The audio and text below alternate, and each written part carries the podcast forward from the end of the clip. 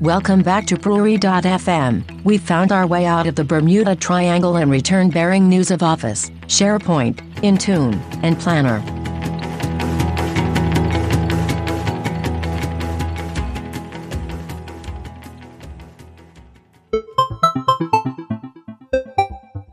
Of course, I want to use Skype audio and Skype Wi Fi and Skype Word and Skype Chrome and Skype Edge. Everything's going under the Skype brand, Scott. Skype all the things. Skype, Skype, Skype. I mean, I think uh, there have been some niceties with Skype, at least in the ability to like, uh, you know, log into Skype um, through Outlook. I like how it crashes a lot. Uh, you're talking about the Skype for Business, or what are you talking about? Ah, yeah, go ahead and pick one. Skype Mm. for Business is always a good one. That new fast ring thing that's not so fast. Well, yeah, I mean it's quick at crashing. So the fast ring. What are you What are you talking about there? Help the the folks at home realize our voices again and what exactly a fast ring is opposed to a slow ring. Mm, a fast ring, at least in the parlance of Office, is a deployment ring, uh, much like Windows operating systems have deployment rings. Uh, that users can opt into to be either in things like current channels uh, or really release slash mm, semi-tested, semi-stable builds. Uh, and then you also have uh, different deployment rings that you can enter. So you can be on a slow ring, uh, or you can be on a fast ring if you join the Office Insider program. And usually that's just a little checkbox, at least on OS X. You know, go go ahead, go in, uh, click a little checkbox, say I would like to be on the fast ring, and it will magically start pulling down all sorts of fun little bits like 64-bit Office on OS X, uh, or the uh, next gen Skype for Business client, which is just a steaming pile of awesome. So it sounds pretty awesome. I mean, why would I not want to be on the fast ring? Uh, now, I guess the question is, what does the slow ring give me? Does that give me a, a better experience? The slow ring gives you the slower version of the fast ring. Hmm. Yes, yes. It all makes perfect sense, doesn't it? It does. Uh, I know. I know. In the past, I tinkered with being in uh, the regular ring, and I thought to myself, "Well, I'll just I'll put myself on the slow ring." And then I think I saw updates about at the same cadence as the regular ring, and I said, "You know what? I want daily updates." And boy, did I get them! they're almost daily, except when they're not. Yeah, I noticed that the this um, uh, how that all worked essentially was. I think it was during the the Jeremy Fake era on the Office product team. Uh, they were definitely pushing updates pretty regularly to the Mac OS client. I don't think he was involved with the Mac OS client at all, but I'll just I will put it as to uh, a fakeism um, as to why that was happening. Uh, as of recent, up to Ignite, uh, that cadence got pretty regular for the fast ring, and then all of a sudden it just kind of fell off. Um, I think I've seen one update in the past three weeks. So, Yeah, no, uh, it's been about, well, depending on what you're doing, it's been about one a week for Skype for Business, right? So that finally hit auto update and it's not on its own update path or things like that anymore. So there was one on the 13th and there was another one today on the 18th. Um, they still have not fixed the uh, crashy functionality yet. But hey, what are you going to do? That's what the fast ring is, uh, which is officially uh, best for those who want to use the earliest preview builds released more frequently to, uh, to help identify issues, provide feedback to help make Office great, and don't mind a bit of risk using unsupported builds. yeah, so I uh, can't say I really like unsupported builds, but at the same time, I like to live on the bleeding edge, so I will not lie. I'm in the fast ring on more or less every device I've got. Have you ever tried the slow rings and still gotten burned by all the unsupported stuff that comes with that? Uh, I have not. I have, uh, well, Usually, when I'm on the slow ring, that also means I am not really paying attention to office updates and am more consumed by my day to day job. And so uh, I can't say that I've noticed slow ring stuff hurting too much, but I'm guessing you, sir, you have. Oh yeah, no, I've I've got a couple of good ones. Let me see. Um, oh, here's one. Uh, so last week, um, uh, I had been in the position where I was running uh, a good portion of our tenancy on the Office 2016 uh, deferred channel, right? So we wanted to be a couple months behind for, uh, let's call it stability's sake and not being latest and greatest and bleeding edge and all those kinds of things. Um, and Microsoft decided to roll out a code update to Exchange Online, which only affected the deferred channel. Thank you, Microsoft. Um, where if you ran your Outlook client in cached mode, which is its default state, uh, your inbox would never actually sync and it would basically be out of whack. And you would have these awesome behaviors like Outlook would try and give you a seizure as the screen just constantly flashed in your inbox while it was trying to sync and unsync. And do you know what the fix was? Uh, we're going to go with uh, shoot the hostage, like they said to do in uh, Speed. Yep, yep. The the fix was, uh, you know, just just get up, walk a little bit faster, and get off deferred channel and go to current channel because the bug in Exchange Online only affected deferred channel. Uh, let's see. What's one of my? Oh, you know, my other favorite one is. Um, do you ever deploy language packs with Office? Uh, unfortunately, we do do that sometimes. Yeah. Yeah, yeah. So you know, you can go into well uh, for Office 365, right? So for click to run builds and things like that, you've got ODT and your config XML, and you just specify your language packs in there along with your you know your your channel you want to be in, all those other things. So if you want to ever build uh, a customized MSI or anything, uh, and you want to roll out multiple language packs, uh, here's a good one for you. So go ahead and roll with English and Spanish.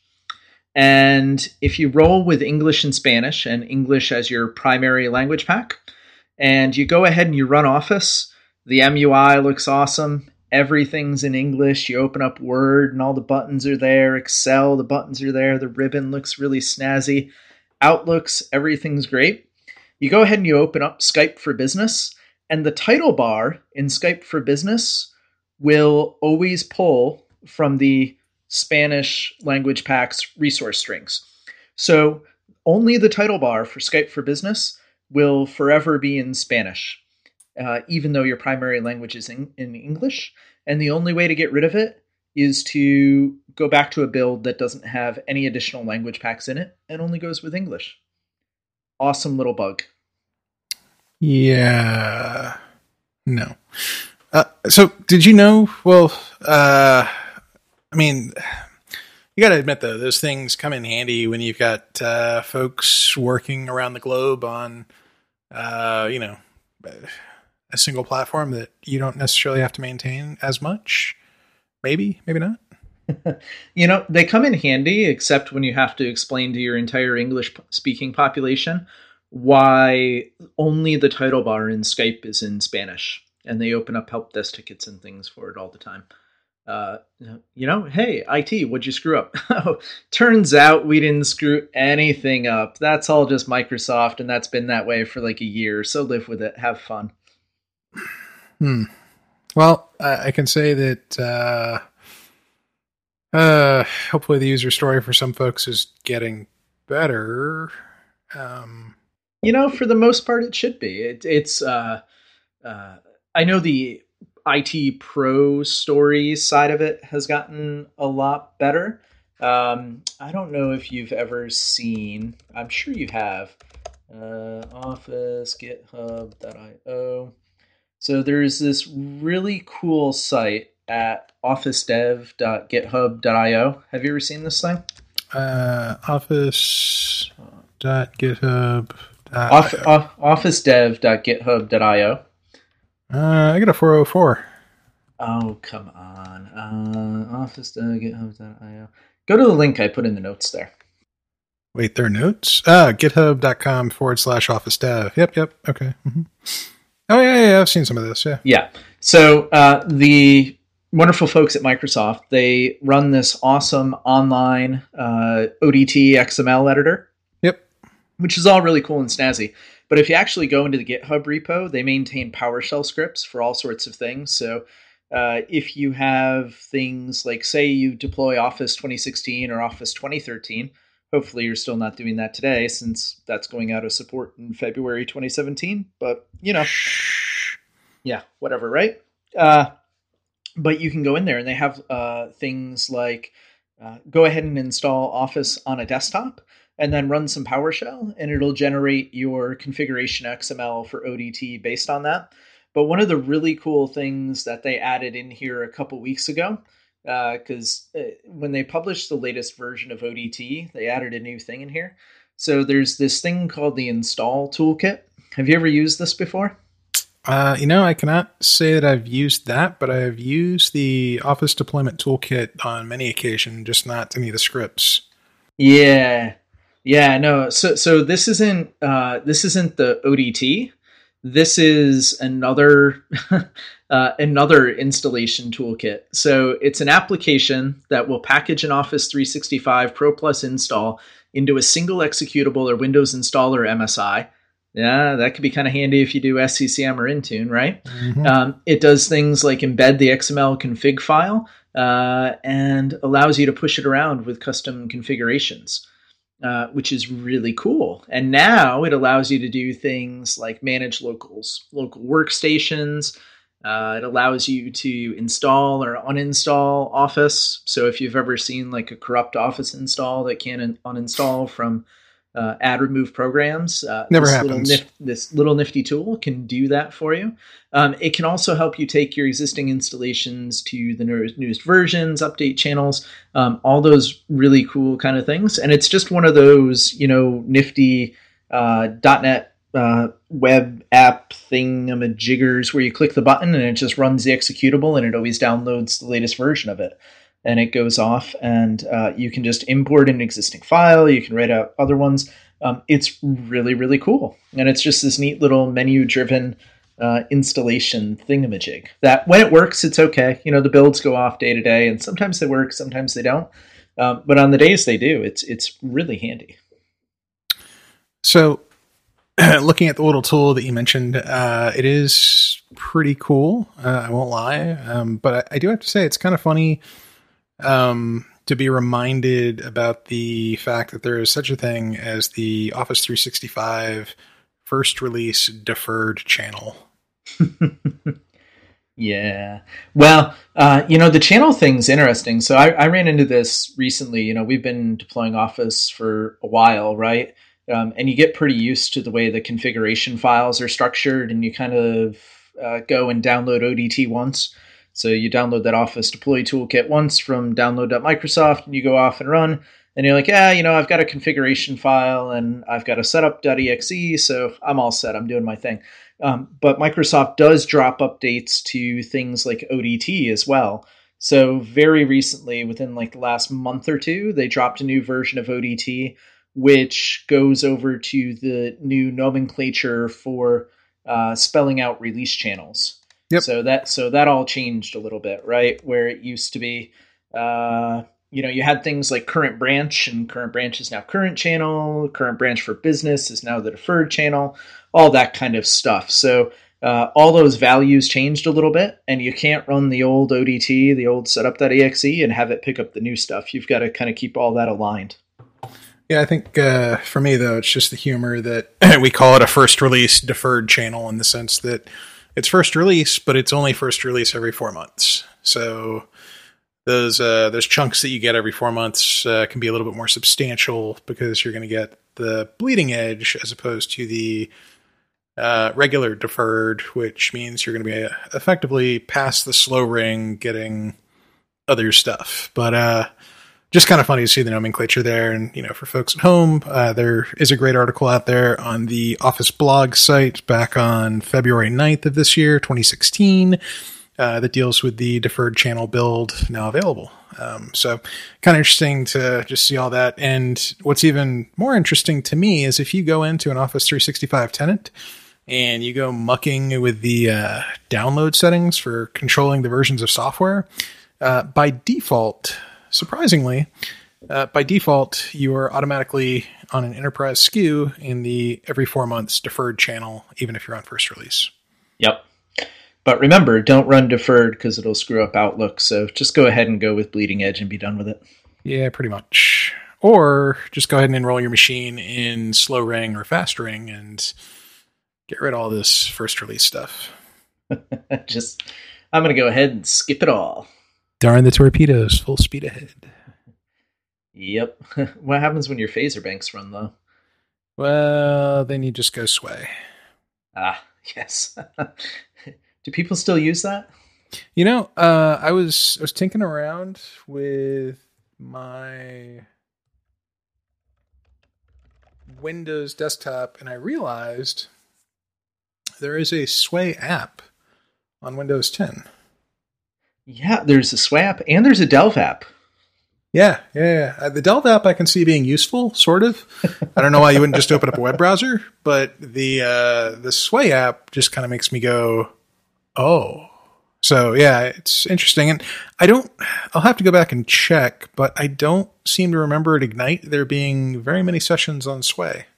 I haven't seen, downloaded a bunch of PowerPoint presentations with one of those nifty uh, TechNet gallery script thingamajiggers, but yep. I, I, I don't think I've seen, there were some speakers who put their stuff out in Sway, but I haven't seen any sessions about Sway. Yeah, I'm still working my way through.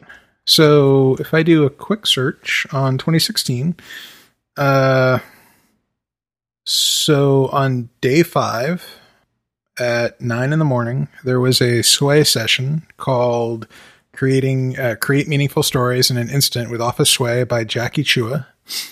Uh, yeah, and then there was someone else that did a session on day four um, that talks about sway, but it was definitely not a sway. So there was one session on sway, uh, which is kind of a letdown and kind of sad. But you know, I mean, props to them for being a presenter at Ignite. But it's uh, it's kind of sad to see that sway has lost a little bit of its uh, you know its oomph. Mm, yeah, I you know that authoring canvas is all over the place. So uh, they're definitely using the the things that they have introduced there in oh, yeah. many other places, right? Like modern team sites and oh, uh, OneDrive blogs have been that way for a while now. Uh, you know, if you've been doing any of the uh, SPFX stuff, uh, you know, all the and and playing around on the workbench, it's all that same canvas. So uh, they've definitely uh, gotten their money's worth out of it. Yeah, the so it's funny you mentioned the uh, Sway stuff and uh, the blogs and whatnot, because if you look at the blog and if you look at the workbench, you're like, wait a sec, that looks almost the same. And then if you uh, look at the news page that they announced at Ignite um, for groups, team news coming to a tenant near you. I know. First, yeah, yeah. So if you look at that, you know, it's the first page that pops up when you go to the actual site collection of a group, and that uh, that breaks my brain a little bit. Um, but uh, yeah, so you see that canvas, and it looks very similar to Workbench and everything else as well. Um, the one funny thing uh, from my perspective is you still can't do branding the way you want it to. But uh, no, you're not supposed to brand Outlook. Remember? Ah, that's right. That's right. I forgot. We're not supposed to brand Outlook. Wait, but SharePoint's not Outlook. Ah, but it's an Office thing. Remember, that's it's a uh, what is that? It's a Michael Knowlism, right? Mm. Uh, you know, you might want Outlook to be purple and have weird buttons, but you're never going to go and do that because that's just a dumb request. And sometimes you should treat SharePoint the same exact way. Hmm. All right. Well, that uh, settles that. I guess I'm not going to go brand Outlook, even though I wanted to. See? I told you. That's true. You did. You did. So, uh, in other news, um, so Ignite, uh, it was definitely, I forgot. Um, so I was down there, uh, back in, it seems like ages ago, a couple weeks ago down in Atlanta. Oh, yeah? They let you in? They let me in. I had a badge. Uh, I, I, made the mistake. So this is a key for anybody that's thinking about going to Ignite next year. So for the four four listeners that are still with us, uh, if you're going to go, um, step one, convince your boss. Step two, um, buy your ticket to Ignite as early as possible um, and get the lowest price that you can because I mean, you might as well have an extra couple hundred dollars in your pocket to go see Todd Klindt or someone uh, during the pre-con, um, which is a extra uh, extra fee. That's how it's always been with TechNet or TechEd and uh, all those. But uh, you know, go and go see Todd. Say hi to Todd. Give Todd a hug. Get a sticker if you do that. Uh, but yeah, so once you've bought your ticket, um, go book your hotel immediately like you don't necessarily need to book your hotel through the website that you sign up for Ignite. You know, you don't necessarily have to be at the hotel that uh, the conference is at. Makes it really, really simple. I mean, that way you just, you know, you stumble downstairs, you get breakfast, you go to the conference, you realize, hey, I should probably go take a shower around 11 in the morning. You go take a shower, you come back to Ignite, you're all fresh and clean. Um, you go to a couple more sessions, and then you go hang out with vendors in the evening. So, I I did not make my hotel reservation. I bought my ticket back in February. I forgot to book the hotel Dan, Dan, Dan. beginning of August. So I I actually stayed out uh, near SunTrust Park, which is uh, going to be the new home of the Atlanta Braves next year when they win the World Series. Um, but uh, so I was about 11 miles out. Uh, now, a lot of people stayed in Buckhead which is also north of Atlanta by about eight miles, but is connected by Metro or what they call MARTA. Um, and then other people stayed out near the airport and they actually had buses running from the airport, which I think was actually further away than I was. Uh, but uh, yeah, so I made the mistake. Uh, I did not book my room immediately.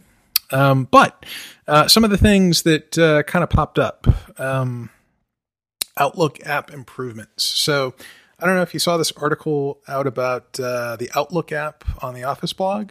Maybe, maybe not. Uh, I have seen many articles about Outlook, uh, and I'm not sure how much of it I would call an improvement, but yeah. so in this case, uh, da, da, da, let's see.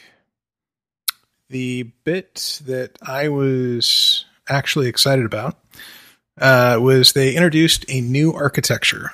Um, so when the app got bought, um, it was originally Acompli, as we both know, and the Acompli app was pretty rockin' awesome. Um, it was probably the best mail app out there on iOS. Um, and you know they rebranded as Outlook, and they kept pressing forward, but it all lived on some other hosting provider, cloud hosting providers, AWS. Uh, yeah, and that Sorry. was that was completely public. Um, but the way that the app worked is it did some, uh, you know, some caching and whatnot. And so when you'd go out and uh, do things, you would have some data basically sitting up there in AWS. And a lot of companies they said, "Whoa." I don't know how I feel about this. I don't know about my data just kind of hanging out there and waiting for people to play with. Um, so you know, we uh, I, have been looking at this a lot, and they eventually they trans- transitioned it all over to Azure, which is pretty darn cool. So I think for a lot of companies, they're going to look at that and they're going to, whoa, I'm not actually crossing data centers and I'm not caching anymore. Apparently, I'm just going straight to my mailbox. This is great. Yeah, not only did they do that, they give it a really cool name. It's the Stateless Protocol Translator, parentheses, Azure. Also known as C3PO. Yeah or also known as the Outlook Device API to REST and vice versa thingy majigger. Yeah, so I, I, guess that was my excitement when it came to the Outlook app. So I'm just happy to see Microsoft doing the right thing, bringing it all under uh, kind of one umbrella um, in house instead of having it kind of split out across. Plus, it just it looks strange when you know, Microsoft is paying Amazon to host data on their behalf. Yeah, you know, they do what they got to do. Uh, even more interesting. So that's great, right? That's an enabler, and that allows a ton more organizations to go ahead and adopt that app. Uh, they also added a bunch of other things into the app. So they brought in conditional access policies from uh, Intune and some of the EMS stuff and all that good stuff. Uh, they added selective wipe, which was really cool, right? So let's go ahead and uh, be able to just wipe our tenancies data and not any personal data since uh, Outlook on iOS or Android. Uh, it's one of those apps that supports multiple email accounts, so why touch it? Uh, and then it also brings through uh, Intune's MAM without enrollment. I don't know if you've played around with that at all, um, but that's really cool as well for some BYOD scenarios. Yeah, so the the MAM without device enrollment is awesome. When it, when, when it works, it's awesome. Uh, it's got a lot of bugs too. well, I, you know, I for one welcome our Intune overlords. Um, I guess you could say that I know enough organizations out there that have uh, made significant investments into an MDM provider, and they suddenly see Outlook and they go, "Wow, that would be really cool," but it doesn't fully integrate because very similar. Uh, I know we talked about this a year ago, probably about uh, uh, different apps on mobile. Um, the only thing that could do full up management was Intune. Um, and so, in similar fashion, Outlook being owned by Microsoft, um, they manage the heck out of it. And they do, you know, they provide basic level stuff you can do with other companies, I think. Uh, but for the most part, everything that you want to do is going to be through Intune. So I know this uh, this MAM uh, without device enrollment. So my excuse me.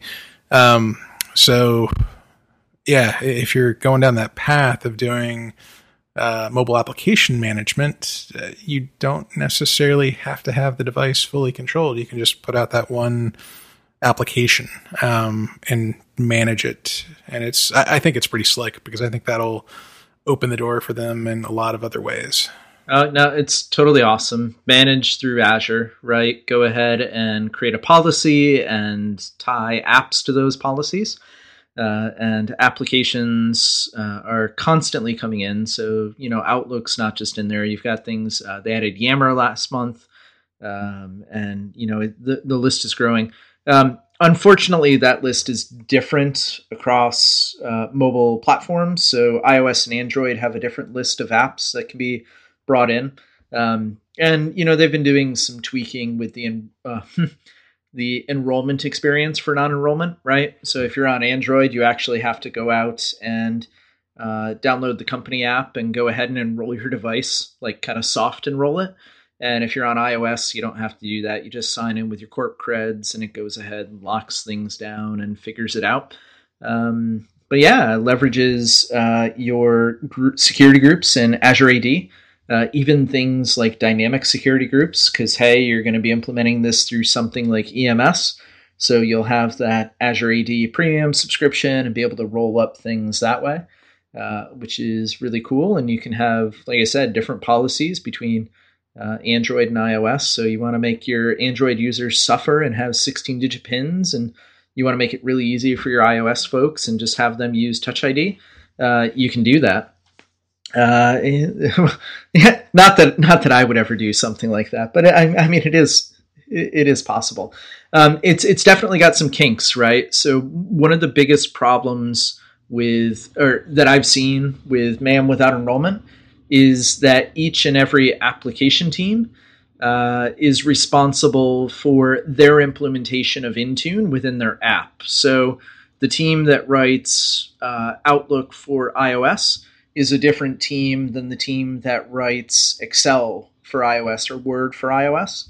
And all of their implementations are just a little bit different. So uh, depending on what you've got going on, things can be a little weird and kind of out of whack sometimes. So you've got things like, um, oh, what's what's one of them that's going on now?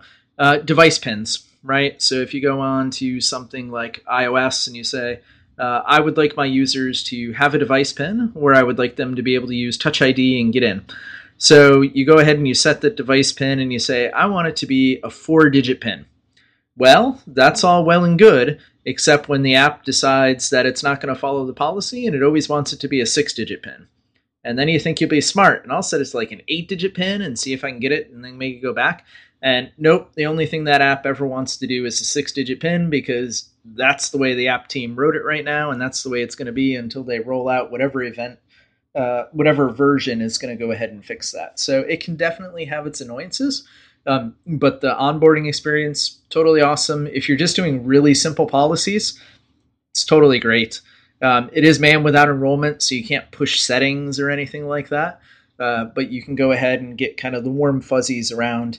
Uh, you know, my users can't copy and paste data out of Outlook and go ahead and paste it into an iOS note and then save it to Dropbox or things like that, because you'll have all those operational controls. Yeah. So yeah, I'm.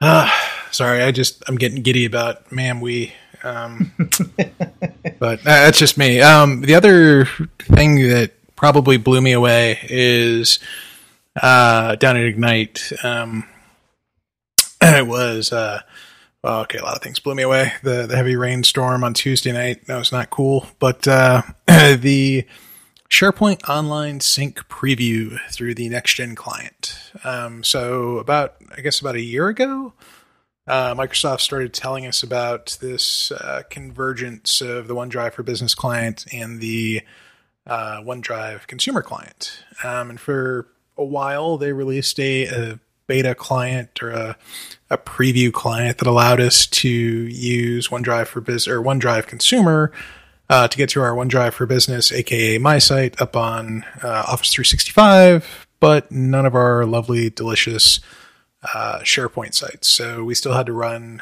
the Groove client, as it is aptly named, uh, on our devices, you know, Windows devices, to be able to pull down SharePoint sites kind of a pain in the butt. Uh, for those of us on iOS, we've actually had the ability to get into our SharePoint sites, I believe, for a while. I remember all of a sudden it just kind of lit up and it was like, oh, neat, I can get into my SharePoint site. Uh, but the ability to get into SharePoint sites now, if you go download the preview client, so it's the next generation sync preview. Um, that was released during Ignite, uh, that will actually take over, and your OneDrive for Business client has no purpose anymore. It's kind of sad. Um, now, here's the caveat. Uh, if you do this, uh, there is a registry key you have to put in there. Um, so you basically go into the OneDrive settings inside your registry, um, and you tell it, yes, use the next generation sync client. Uh, oh, you want to... that's not that bad. They actually provide the registry file for you. So you just double double click the random file you downloaded from the internet and accept yeah, yeah. the UAC prompt and go. Yeah, I know, I know. But uh, so here's the catch: if you want to roll back, uh, if you change that value to a zero and reboot, um, OneDrive will actually tell you if you try and sync with it, it'll say, "No, no, Dan Scott." you need to use a different app than me. I, I, I don't do synchronization. Um, Why would you try and roll back? Well, you know, in uh, it just you know sometimes system administrators get touchy and they they still don't understand that uh, OneDrive consumer client is the end all be all for us now. So, uh, so, just so folks don't know how to read TechNet and keep up with the blogs. Well, admittedly, there's a lot that gets pushed out through those blogs, but they sure. fear the Dan. Uh, yeah. So just you know, be mindful that uh, if you do go out and try the next generation sync preview, uh, buyer beware. You probably want to talk to your system administrators and get their sign off that it's okay to do it. Um, but yeah, it's it's pretty snazzy. It works pretty darn well. I haven't had a whole lot of problems with it. Um, I will admit, the first week that it was out, uh, it was pretty wretched. Um, it worked great still for the OneDrive for Business, uh, but the SharePoint sync it seemed to hang So yeah, I have to, I, have, have to, to, restart it. it. and reopen it. Mm, yeah, two or gotten, three, t- two or three times a day. It's gotten better, um, and I don't know if that's beta. I mean, I don't know if that's bits they've pushed down over the past couple weeks, or if it's just now that I have a solid download of my entire uh, OneDrive for Business and SharePoint site, that it's not having to go look for changes. Um, but it, oh man, it flies compared to the old client. So I'm, I am very pleased with this, and I am looking forward to seeing it come to uh, fruition for all users, and that the old Groove client can finally just go serve up music. Yeah, no, it's. I mean, it's nifty, right? It it supports things the other next gen sync client supported. So, or the previous iterations of it. So, selective sync and and and all that goodness. Uh, it also has a nifty little preview box. So if you click on the taskbar icon, it pops up, uh, at least on Windows, with a graphical interface, and it actually shows you what it's doing and what it's syncing and where it's moving it to and and and what's happening with it. Uh, I'm a little worried about that UI kind of scaling, the settings UI, right? Because you do have users who don't sync just one or two libraries, but they sync 50 or 60 or 100. And can you imagine that settings pane just trying to scroll all the way down the screen? Because it's not really going to scroll, I don't think. Maybe, maybe, I'll go into work and try that tomorrow and, and, and see what happens. Um, but it is far more solid, right? For the quote unquote next gen client, uh, it just works. Where the old one, you know, I haven't had to do those whole let's archive and reset and start over kind of thing, which has been absolutely wonderful. You mean you didn't like it when you had a file syncing for three weeks? And you never knew which file it was? exactly. Although they admittedly got better where you knew which file it was, but you had no like alternative except to go archive and start over, which always made me cry a little bit inside. yeah. Well, Which part made you cry? The part where an archive is just a copy, or the part where it's really not an archive, or the part where, oh my gosh, what is this thing actually doing? And I really have to go and oh, did you know my OneDrive is almost a oh a t- oh ah ooh ah hurts, painful. Yeah, it's yeah. I I give uh I guess it's uh is it Reuben Krippner in that team. Um major kudos for uh, doing what they said they would do and get the client to a bearable and actual fully functional uh, client by Ignite. So it's um, major kudos and thumbs up to them. Yeah, no, I, so I mean, you've got that one, and then on OS X, you can actually just use the uh, the OneDrive app straight out of the App Store and go ahead and tweak it a little bit, and it'll get all that stuff going for you too.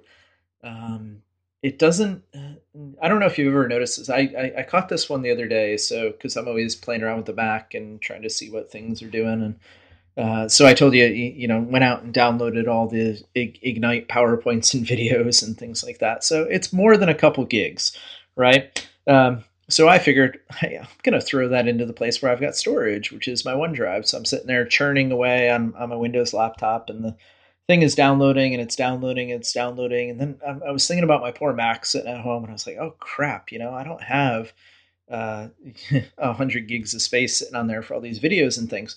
So as soon as I get home, I'm just going to unselect that folder in Selective Sync and say, don't bring it down. Uh, but the application wouldn't actually let me unselect the folder until it had been fully synced first, which was kind of a letdown. So I had to wait for it to fill up my hard drive and air out, and then it let me go back and unsync the or unselectively sync that folder. Yeah. Have I ever told you how I lead a charmed life? Yeah, that, that is pretty charmed life. I know I always just chuckled when it was the uh, the OneDrive for Business client, and it would be the we now give you a terabyte for your OneDrive for Business. And I would say, neat. Um, my Surface Pro 3 only has 256 gigs of memory. Yeah. Hmm. yeah. Okay. Yeah. Terabyte here, an unlimited terabyte, a couple of terabytes there. You know, you just bump it up in five terabyte increments. It's fine. Yeah. Um.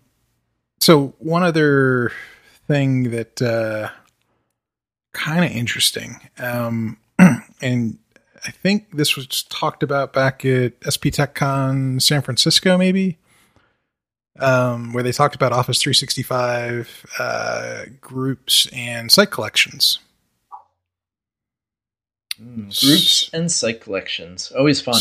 So when we would uh, so backstory um, if we go in and we create an office 365 group it creates a mailing distribution list with the same name if it's available otherwise it lets you tweak it uh, that mailing distribution group notice it is not a security group uh, is your security for the group and you're like hmm, okay strange uh, on the back end it also went out and created a site collection with a document library, and that document library was then made available to you through the group.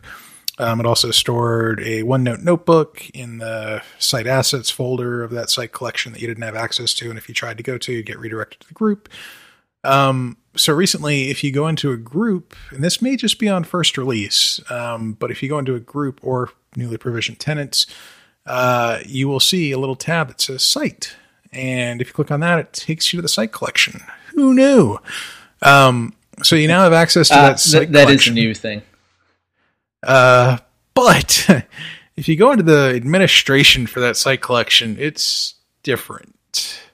Uh, it is. Yeah. yeah. Well, you, you know, so it's kind of like the video portals site collections that you've got in Office 365. They're different. Yeah, well, it, it's giving you some things, right? So it's giving you the modern team site and modern pages and things like that. Uh, and you can go ahead and flip things like the libraries back to classic view at the library level if you haven't done it for your tenancy and whatever else comes through. But, uh, you, you, know, it, it turns out that uh, some of that modern stuff has some issues still. Like it doesn't work with everything else. Um, so, uh, you, you know, they're working on it, and that's why it's in first release and not rolled out to everybody yet. Yeah, but I will say it's uh, it's pretty snazzy to have that there available to me now because at least then, uh, if someone says, "Oh, well, I need a list for tracking this and this and this," and you've already got the group stood up with the appropriate membership, at least you can just go ahead and just build it into that uh, site collection that you've got right there. Yeah, only if everybody else in that group is on first release as well. Details, Scott. Details. Sorry. You, you know, I'm here to ruin it for you. It's all good. I yeah, won't cry too much. Yeah, no, I. Mm-hmm. Yeah, that first release thing kills me sometimes. What did I get by? Uh, what was the one this week? Oh, um, you know, I, I tend, I, I don't know if you run around in first release in a lot of your tenants, um, but I tend to do it in most of mine, right? It's the only way to live. Um, but then you go ahead and you start to do things with regular users. So I was under the crazy impression that uh, Planner had GA'd because, you know, there's a blog post from back in June that says Planner has GA'd and it's going to complete its rollout by blah, blah, blah, and you're all set. You're good to go. Go ahead and license your users. And you know you can do that today. You go in, you have the E3, the E5. You can go ahead and assign planner, and it's all up. It's right there. It's it's part of that SKU pack, and it's and it's ready to go. And you're like, this is going to be glorious. Um, and then you go to your groups, and nobody else in the group sees the links to uh, the plan or the site because they're not in first release because Planner hasn't actually been GA'd. But you know what's funny about that? Besides the fact that it pissed me off and turned me red in the face. Well, if you signed up for preview, um, more than likely those licenses have since expired. Oh yeah, no. I mean, they gave everybody notice about that, and, and that was all well and good. But you know, it makes it really hard when you go out and demo things based on what you think is available, and then you go back and you go, "Well, damn it, what am I supposed to read? The roadmap or the blog or well, let me go ahead and put in a ticket with support and see if I can get on the phone with somebody, and then have everybody in support tell you, "Oh no, no, no, no, no." You have little faith. We know we have that blog post and it used to be on the roadmap, but didn't you catch when we changed it back on the roadmap? No, I missed that one because you know Victor Willen doesn't do that anymore, and so I missed it. And then uh, in, when are you guys going to GA it? Because you never updated the blog post to say it wasn't actually GA'd. Uh, oh yeah, well we you know we'll certainly give you a call when that happens. okay. Great. I got a lot of questions about Planner uh, whenever I'm out presenting at user groups or whatnot where folks are are genuinely interested. Like, what is the plan for Planner? What's it going to cost? Um, how is the licensing going to be handled for it? Mostly because they're getting confused because they get those uh, emails when it was canceling, saying that uh, the data was going to be deleted from the tenant, yada yada yada, and so they were fairly confused. And I don't quite think I might be wrong on this, uh, but I don't think Planner is in the service description, is it? Uh, I do not believe so, but I mean, we could always hop over to Office365SD.com. Look, there it is, already in my cache, ready to go. Uh, let's see, Planner, Skype, SharePoint Online, Power BI. Nope, Yeah, no Planner. there. Yammer's still there. That's good, right? Yeah, I mean, well, Yammer is going to be around for forever, Oh, no, it's not. Except for when it's not. But Except for when it gets fully subsumed by groups, but whatever. um, yeah, so I think the service description for Planner uh, does not exist. Office 365 service description. Google. Oh wait, never mind. There it is. Uh, so it is going to be a part of. It's on the platform page. Um, so it is a part of It's also under Suite features. everything. It is under Office for- 365 Suite features. So it's not a part of business or kiosk, but it's part of everything else included in the license. I totally love how under the platform features they actually link you back to a post on the Office blogs. Really? Yes. Yeah. You go into the platform features and you're like, oh, a planner. It's a platform feature of Office 365. And you're like, really cool. To learn more, see Introducing Microsoft Planner, which links you back to a blog post from 2015. okay, but Scott, you're you're looking at the the actual footnotes. That's cheating. No, no, no. That's uh, in the paragraph that describes Planner. Uh, I think we're looking at two different pages, but that never happens. Uh, yeah. So, uh, well, I mean, for anybody look, wondering about licensing, I guess there you have it. It's uh, it's going to be included in your license. So, uh, I guess at some point that'll be out there for everybody. Uh, word on the street is it will GA by the end of this month or next. Good luck. Okay. Well, that's helpful. and then and then everybody will have their planner links available in groups. Um, up until that time, they're going to have to slum it with the rest of the non-first release folks and click on the planner tile in their app launcher, their old app Mm. launcher, because they don't have the new one because they're not in first release. Oh, first release. Damn. We should talk about that sometime. Yeah, we should. It's it is the bee's knees. Um so the only other thing that uh really caught my eye when I was down at Ignite um well, I'll lie about that. Uh so feature pack 1 for everybody that's on premises. Yay. Um I'm excited to see this come down for folks, but I'm also curious uh, what organizations are using SharePoint Server 2016 thus far, um, just because it only had that one uh, deployment path if you wanted to bring data in, which was that database attach um, or by a third party tool. So I'm, I'm curious. I haven't talked to a bunch of people that have actually stood up 2016 for a client organization, but I'm I'm eagerly interested to see uh, the reception of feature packs. Yeah, uh, I too have not seen many of those, so uh, I I would be keenly interested as well to hear what folks run into with that. But you know what? If you are on Office 365, you've got the new hamburger. yes, you do. The new waffle. Uh, yeah, the the new chicken waffle. I, I'm pretty certain uh, whoever it was up on stage that was talking about the waffle and the cheeseburger and whatnot. I think it was Bill Baer. Uh, I think he was hungry. That's just my my gut feeling. Yeah, we'll go. We'll go with your gut. Yeah.